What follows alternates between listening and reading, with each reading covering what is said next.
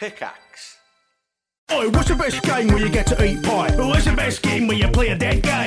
Eh? You'll find out in VG247's podcast. looks boring. What are you on about? It All looks of great. their games, they look boring, You don't look bored. It looks like does. you're an assassin on the Isle of Man. but it doesn't have the kind of I just wow. don't- The, the steampunk whale-based economy is Yeah, it's incredible. boring. VG247's Best Games Ever podcast is ostensibly a show about figuring out what the best game in a weirdly specific category is, but it's actually just about petty arguments. You should listen to it, it's good. Is that it? That's the whole promo. Uh, yeah, I was just doing and that's supposed to make people subscribe, is it? Yes? Okay, good luck with that. You can find us wherever you get your podcasts. And if nothing happens, I feel better. But what happened in your situation is you were taught that no matter how good things look, you should still be afraid. Hello. Hey, hello, Dr. K. Hello. What do you go by, friend? Um, I go by Honey. Honey. Nice to meet you, Honey. Yes, Honey. And what are you working on nowadays, Honey? Thank you. Well, uh, the, the reason I, I I wrote today is because I want to stop having the fear of losing everything I've gained. Um, just for yeah, yeah, sounds sounds sounds terrible, and maybe it is. Uh, we'll, we'll see. Sounds scary. Um, the thing is, yeah, it is. Um, well, I've had made many improvements on my life. When I was a teenager, I had a very um, a, a great problem with social anxiety. I couldn't even talk to people, and then I worked hard through it. Uh, when I made, met my boyfriend, I started to improve, and then I saw this community, and and well, that that gave me a, a big push too. And I have a great job. I have a great life, and and I have worked so hard for everything, and I'm very very happy with my life um, I'm in a, in- a moment that I think even when I have new problems, I know how to uh, work through them and try to improve. But uh, sometimes I I get scared. I lose some things. Th- This happens in different ways. Uh, for example, this morning I I woke up. I was kind of half asleep, and then I felt a bump on my arm, and I was like, "Oh no, maybe I have cancer." And I was like, "Oh, yeah, it's not cancer. It's just a mosquito bite." And then my brain goes like, "Well, you don't have cancer, but what about your boyfriend? Does he has cancer?" And I'm like, "No, brain. No one has cancer. Let's let's just stop. This doesn't make sense." And then I move on with my day, and sometimes it's that easy uh, to just move on. But some other days, especially when I'm working, uh, when I'm doing good at work, I start to think on what if that I can complete the next assignment? What if uh, eh, the people who trust me at work uh, stop trusting in me? And I, I understand that sometimes these are just thoughts and this is not reality. This is not what it's really happening. And when I think about it, uh, I know I know uh, this comes from for how my parents uh, raised me, but still I can find a way to stop having these thoughts. Um, they just happen randomly. I can go some days without it, and then one day it happens. So I I think I'm lost. I don't know what to do with it. So here's what I'm hearing, honey. I'm hearing that you struggled with social anxiety. You put in a lot of effort, a lot of energy, and a lot of time. And through a lot of your hard work, you've managed to develop. Um, you know, you're, it sounds like you're in a healthy romantic relationship. It sounds like you Yes. have friends. It sounds like you have a job that you're proud of. Yes. It sounds that like you have a lot to be grateful for, and that you've worked really hard to build a pretty good life. Exactly. I I I did. And what, That's I, what I what. I'm hearing is that despite that, so instead of all of this progress making you feel more comfortable, confident, and reassured, what you're noticing is that sometimes your mind still is like worried that it's all going to come falling apart. Yes, exactly.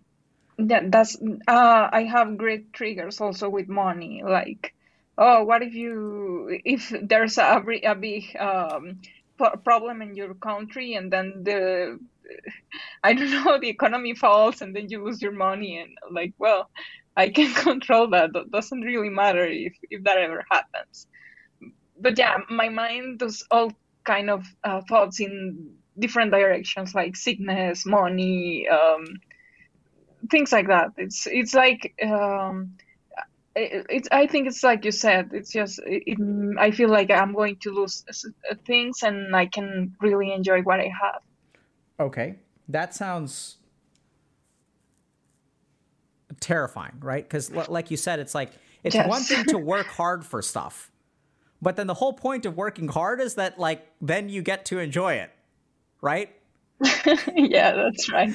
And and, and so exactly, it, it sucks to work hard and not yes, be able to enjoy it because your brain is like, hey, by the way, if you're at vacation this week, what if like your your house gets swallowed in an earthquake? yeah, you know? that, that, so that does happen. Let me yeah. ask you a couple of questions, honey. You said you, you know that you, you know where this comes from. It has something to do with your parents. Can you explain that? Yes. Uh, well, the first thing is about death. Uh, my parents usually have very they they they are very controlling using their own health about uh, about it. Um, so for example when i was a kid my, uh, i have a sister uh, they told us things like we don't have enough time and someday we were going to die. See how old i'm getting. Uh, it was too much that when we were 10 years old and my sister 11 uh, one day they went to a party and we stayed at, at home and we were catholic at that time. And we started praying because we were we thought my parents may die in an accident when they came back from from the, their party.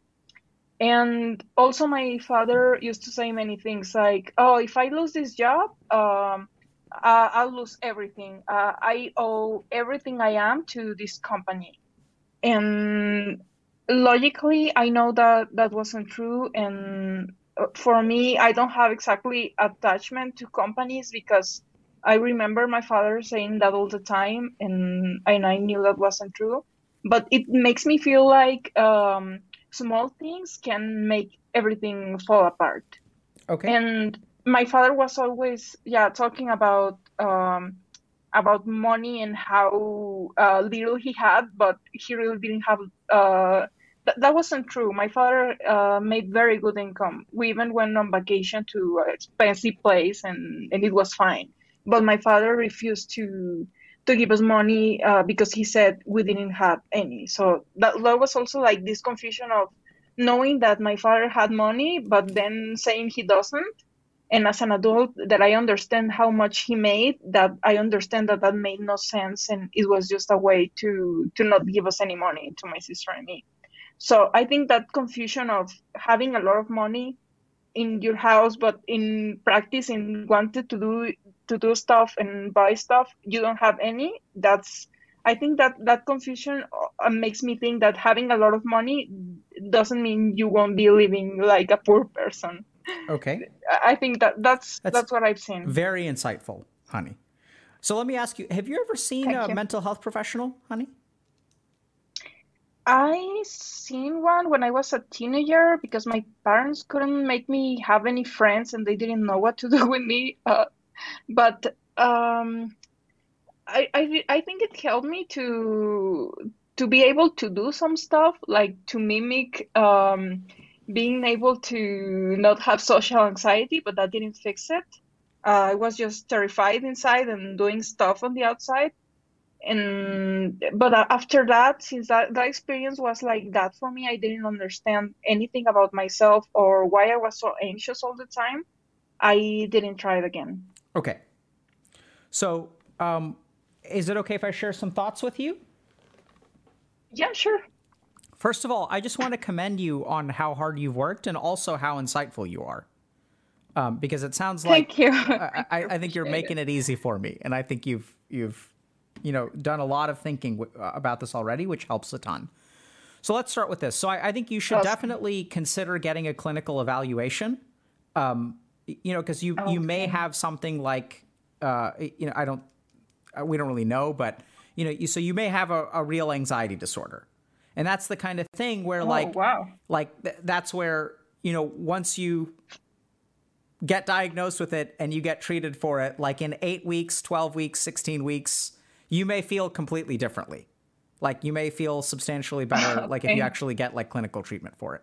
So that's definitely something that I want you to consider. Uh, I, you know, I don't know if you do or you don't. We're still going to talk about sort of the things that we do in the HG way, which is we're going to sort of explain how your mind works and things like that. But I want to make it clear that a lot of you may get a lot of benefit out of actually clinical evaluation and treatment. With me so far? Okay. So Yes, just something to yes. consider, okay?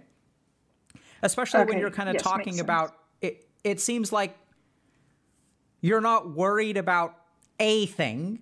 It seems like your mind is almost always worried and just picks different things to be worried about. Yes. Does that yes, make sense? it. So it's almost like Yes, the worry sense. is like independent of the problem.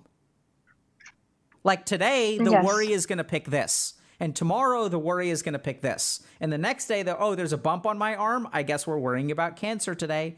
There's no bump on my arm. What else can be worried? What we be worried about? Oh, I know we can be worried about the economy. If we're not worried about the economy Yeah. today, I know we can be we- worried about our boyfriend. Right? Yeah. So let me Yeah, let's start with, like with this. So you were taught to be afraid, right? Yes. So normally, when Yes, uh, so let's forget about your upbringing for a second.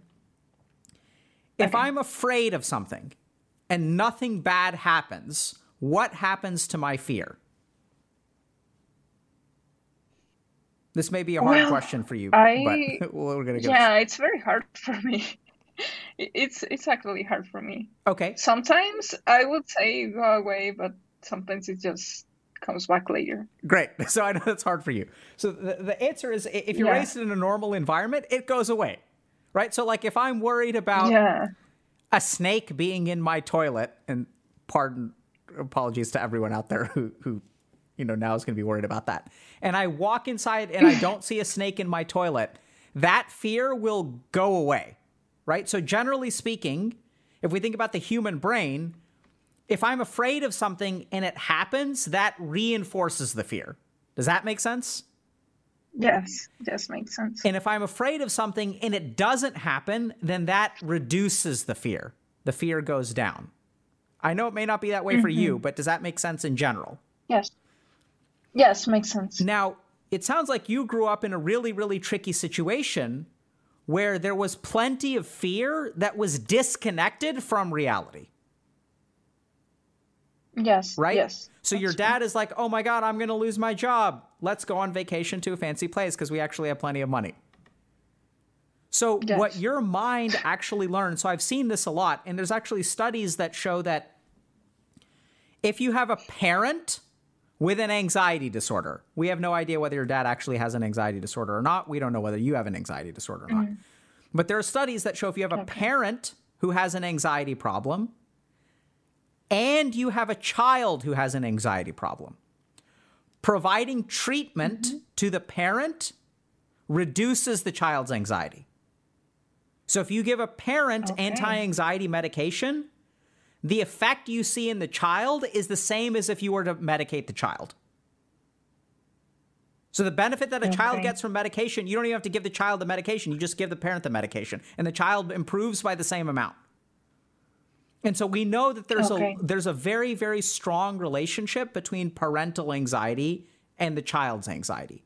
And essentially I think what happened with you is that despite being reassured, you were still told to be afraid. So what's happened is your Yes. fear, even though you had nothing to worry about, your your dad was still worrying, which means that your brain learned that that reassurance has no impact on the fear. Does that make sense? So Yes. so like yes, that makes much sense. so normal people, I'm afraid. And if nothing happens, I feel better. But what happened in your situation is you were taught that no matter how good things look, you should still be afraid. Even if we have plenty of money, it could be gone tomorrow. And so what's happened now is that in situations where I've seen people like this, I mean, we're not 100% sure if this is what's going on for, with you, but may may fit. Is that the fear has become completely divorced from reality, Yes. right? Because you're not like reassured. Because like there was nothing to worry about, and your dad was like, "Be afraid, be afraid, be afraid," and your brain is looking around, and you're like, "I'm confused. What am I supposed to be afraid of? There's nothing to be afraid of." And your dad is like, "No, no, no. You have to be afraid." And then you were like, "Wait, but if if I if there's reassuring stuff, and I should still be afraid, that disconnects reality from my fear." Does that make sense? Yes. Yes, makes so much sense. And and then what happens with your dad is like you, you someone in, in chat said this, and I was going to say the same thing. You're waiting for the other shoe to drop. Have you heard that phrase before? Yes. Yes, and that's how it feels like. Right. me. So what you've learned is that no Yes. matter how much reassuring stuff you get in life, everything could go wrong at a moment's notice. And so that Yes. fear almost becomes independent. And now the confusing thing is the fear doesn't like it doesn't know what to stick onto because everything in your life seems to be going pretty well. You got a nice boyfriend, you got a nice job, you're doing better, you're social, you're doing you're living your life and there's so much fun. And then the fear is sitting there and it's confused. And it's like, wait, we have to be scared of something because and even though everything around us in reality is good, like we divorced ourselves from that a long time ago. And dad taught us that going to a party, we better pray to God because they're going to die on the way home, Yes. right? And so now that your mind is divorced from it, what it's doing is it's latching on to whatever it can find. Oh, there's a bump on your arm? Must be cancer. Whew, we found something to be scared of. Yes, yes, it's true. So it's almost like Uh, a, it, it makes so much sense. it- it's like an automatic pattern in your mind where your fear is looking for something. Now, the tricky thing here is okay, so what do we do about it? So, the first question that I have for you is ha- Have you noticed a change in how often or how intense the severe is over time? Yes, um, since I've been with my boyfriend, who he well, he had a very nice upbringing and he's very secure in, in those things. He also, um, I- used to get triggered when he spent his money at, at start, and right now that doesn't happen. But uh, since I've been with, with him, it's been uh, so much less. Uh, so much that this morning, when the bomb thing happened, I was able to detach from it. Uh, quickly. But before, uh, well, we've been together for some years. So when we started dating, um, that thought would have been on, on my mind all day. And right now, that doesn't happen. So it's it's seriously improving, and it's happening less, but still there. Yeah. Okay. Good.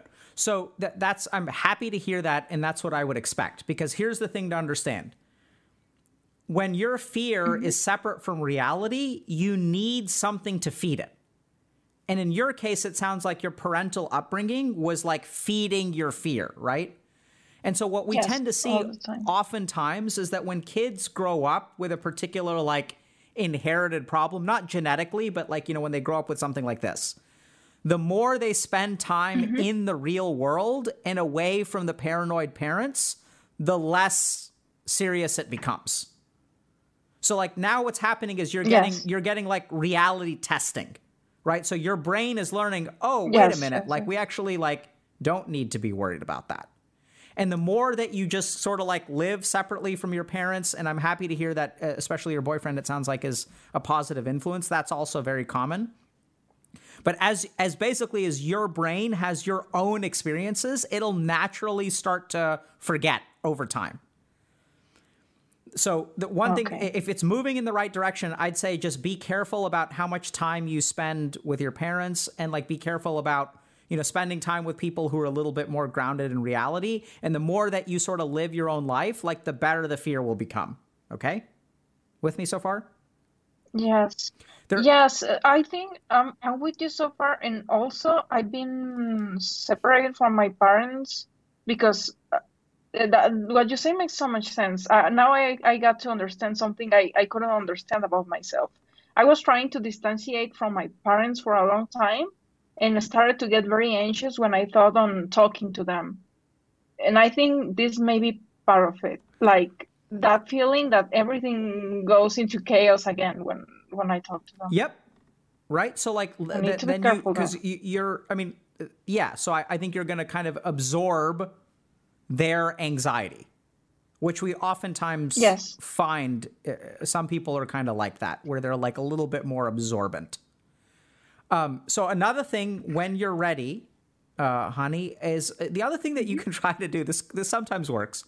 Have a conversation Okay. with your dad about his fear. And I I know this sounds kind of weird because we're trying to keep distance from them, but sometimes it can actually be very, very eye opening to be like really objective and calm and just listen to your dad talk about how irrational his fears are. Right? Okay. right? So like like when you actually Yes. talk to him, you'll realize like wow, this is incredibly crazy. And as your own brain matures and you're able to sort of like judge that, you may actually be able to like get distance from it in your own mind. Because if you as you talk to him and you can sort of have like open-ended conversation, right? And you're not trying to be judgmental. You're just going to ask dad, "So dad, you know, when we were growing up, you seemed really concerned about money. Can you help me understand that? Why were you always so concerned about money? How long have you been concerned about money?" So one thing that was kind of confusing for me, Dad, is that you were worried about money, but we actually like took a lot of really nice trips. We had a nice upbringing. Like, help me understand because it seemed like, in a lot of ways, we were okay, but you always seemed worried about it. Can you help me understand that?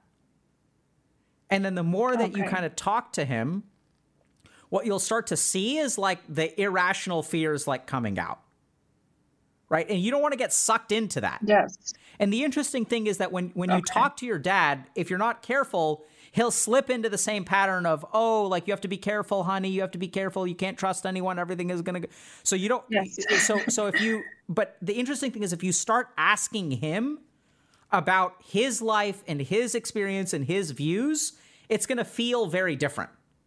Does that make sense? It's not going to be like the autopilot yes, it- conversation. It, makes sense. Yes. Yes, I understand because I talk to him and hear his fears, but uh, it's like I'm running away from hearing it. exactly. So this is this is the opposite, and that that may be very. Yep, but me. the key thing is that you don't want to get swept up by his stuff, right? You want to try to control the conversation and you want to listen. And as you listen to him, just be careful with what happens within you. If you feel yourself getting triggered and stuff like that, pull yourself away from the conversation. You may not be ready for it yet. But eventually, what I'd love Yes, is if you can have a sense. conversation where you can like hear him and also like be calm yourself, like don't get sucked into it, so that you can really kind of see like how how hard this has been for him. And then you can even say things like, "Oh, Dad, it sounds like it's been very hard for you worrying all of these years, and I can see that you worry about us today too. That sounds really, really hard." Okay. and then he may start crying or whatever like you never know right and then like you're gonna give him a hug and then y'all will like you know cry together and then it's gonna feel weird and but like hopefully at the end of it both of y'all will feel better Being him, maybe he'll start screaming at the middle because he don't want to get more questions. that happens too. yeah so so that's why you want to be so you then be extra careful but you want to be like open-ended and non-judgmental right so so and, and like give it a shot Yes, I, understand. But I, I think, honey, just to kind of, um, you know, recap. So the first thing I, I'd seriously consider getting a clinical evaluation. Second thing to kind of Okay. understand is that, you know, essentially your mind, normally your mind thinks that fear is tied to reality and gets reinforced through what happens in the real world. The interesting thing is that despite the real world telling you, hey, everything is okay, everything is okay, everything is okay, it sounds like your parents really contradicted that. And they were like, no, no, no, it's not okay. You can't trust the world, honey. You can't trust, trust the world.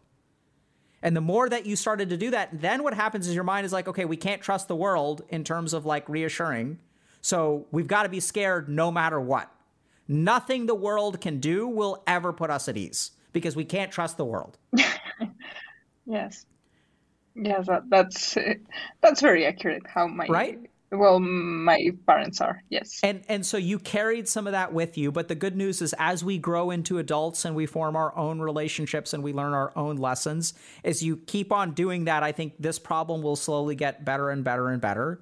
And the last thing, if you ever want to really do this, it can be a little bit more intense, is that you can have a conversation with your dad where you really listen to what he's saying and then you judge for yourself like how irrational it sounds.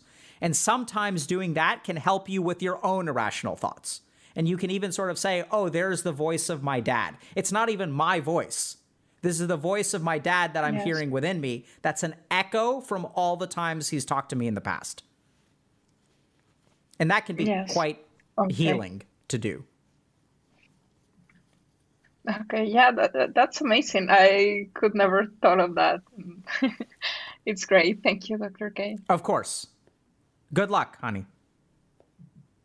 Thank you, and um, thanks for all the work you've done. I've learned a lot from you, uh, not just for my for myself, but to understand others and Great. and be able to to really listen and not try to guess what everyone's thinking. So thank you, Good, smart. Seriously, Good luck to you, honey.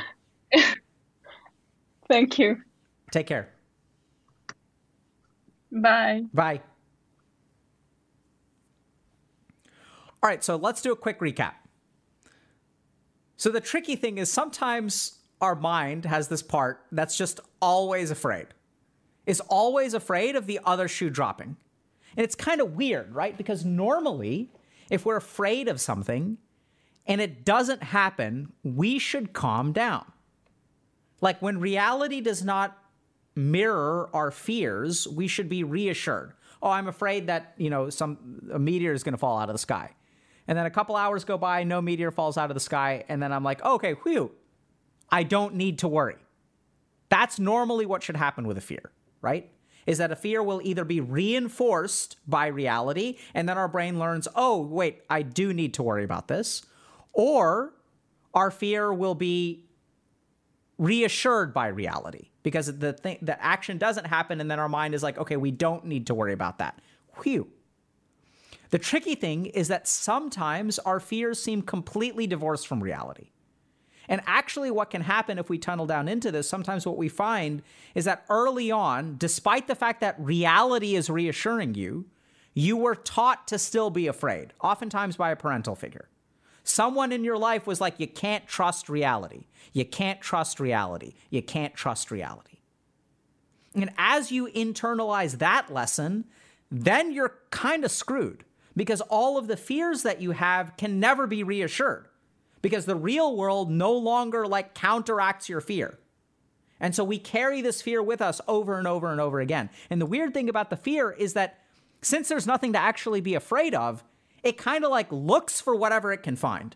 So on a particular day, it'll be afraid of this. On another day, it'll be afraid of that. Oh, we've got a bump on our arm. Maybe it's cancer. Oh, no, no, it's a mosquito bite. So we're not worried about that anymore. Let me worry about something else.